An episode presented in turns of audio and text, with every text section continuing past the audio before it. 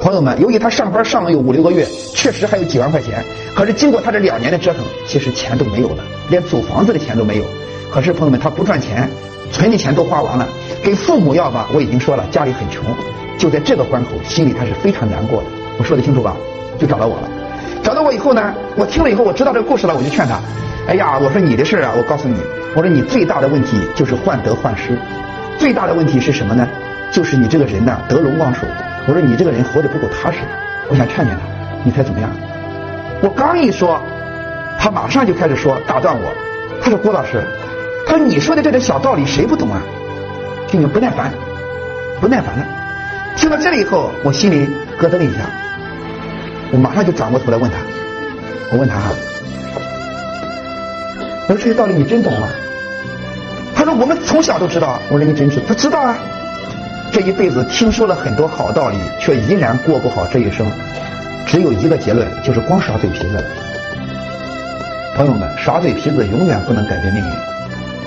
好，我说我问你，这些道理如果都懂的话，那我问你，我说你和你一个班里的某一个同学，我说你们同班的一个同学，人家有一个人跑到了江苏省委组织部，在江苏省委组织部干了这三年，今今年买的房子，而且人家那个小伙子。三年经过领导的考察，已经什么？已经被领导赏识，成为组织部部长的秘书。你知道吗？他说我知道。我说人家三年有了房子，在江苏还成为组织部部长的秘书，这是一个。我说你班里的某一个同学，人家大学毕业以后考上清华的法硕，两年之后现在在央行里边工作，你知道吗？他说知道。我说你呢？你呢？你家里之穷，做个手术都得向大家借钱。你工作了三年了，你没有给爹妈寄过一分钱。我说你这么好的工作，就因为别人说你是个卖保险的，你这个人极端的虚荣，干嘛受不了，就决定要考研究生。考就好好的考我们老师，因为你是政法毕业的，非得考所谓最好的，又是一个虚荣和攀比。我说搞来搞去这三年，一分钱都没有给家里的寄，把自己曾经的积蓄全部花完。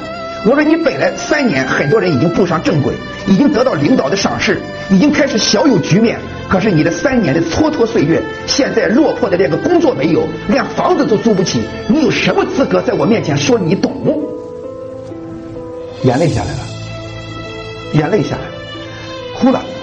我说你这个人呐，我说我跟你说个客气话，我说你有事找我，我说你就当真把我叫来。我说我吧，其实很忙。我抽出一个时间来跟你聊几句，聊几句还没聊几句话来劲，耶，你这些道理谁不懂啊？我说你是干啥吃的？你今天都混到这个样子，连个房子都租不起，你还在我面前谈这个道理谁不懂？我说你知道什么叫真懂道理吗？真懂道理的人是一句话都别说，听懂了都得去做，做了并且在现实中改变自己的命运才叫真懂，否则就得自己长自己的嘴，光耍嘴皮子的人就得自己长自己的嘴。有道理吗？那个小孩哭哭啼啼，他说：“郭老师，他说我真听你的，你给我指条路吧。”我说：“我给你指条路啊，不要再在北京待了。”我说：“你毕业都三年了，不可能留在北京了，因为那个报到证，大家上过大学都知道，你不可能了。干嘛？赶紧有一个，不是想考公务员吗？可以。作为中国政法大学的毕业生，全国各地法院都会欢迎你，因为毕竟是法学的第一道牌子。你赶紧去，任何一个法院、检察院考进去了，朋友们，我说你有个吃饭待的地方，你的命运就改变。我说你赶紧走，不要再虚荣攀比了，不要觉得我留在北京当个公务员，不要再做春秋大梦了。后来我说能不能听？他说，他说，他说我啥也不说了，哎，我立即走，给诸位报告。这是几月份呢？四月份。到了七月份的时候，我在武汉讲课。我我记得很清楚，晚上六七点钟讲课，在宾馆里休息。哎，一个短信，郭老师你好，我是某某某。他，我现在已经被某一个省某一个市的中级人民检察院录取，已经正式上班一个多月。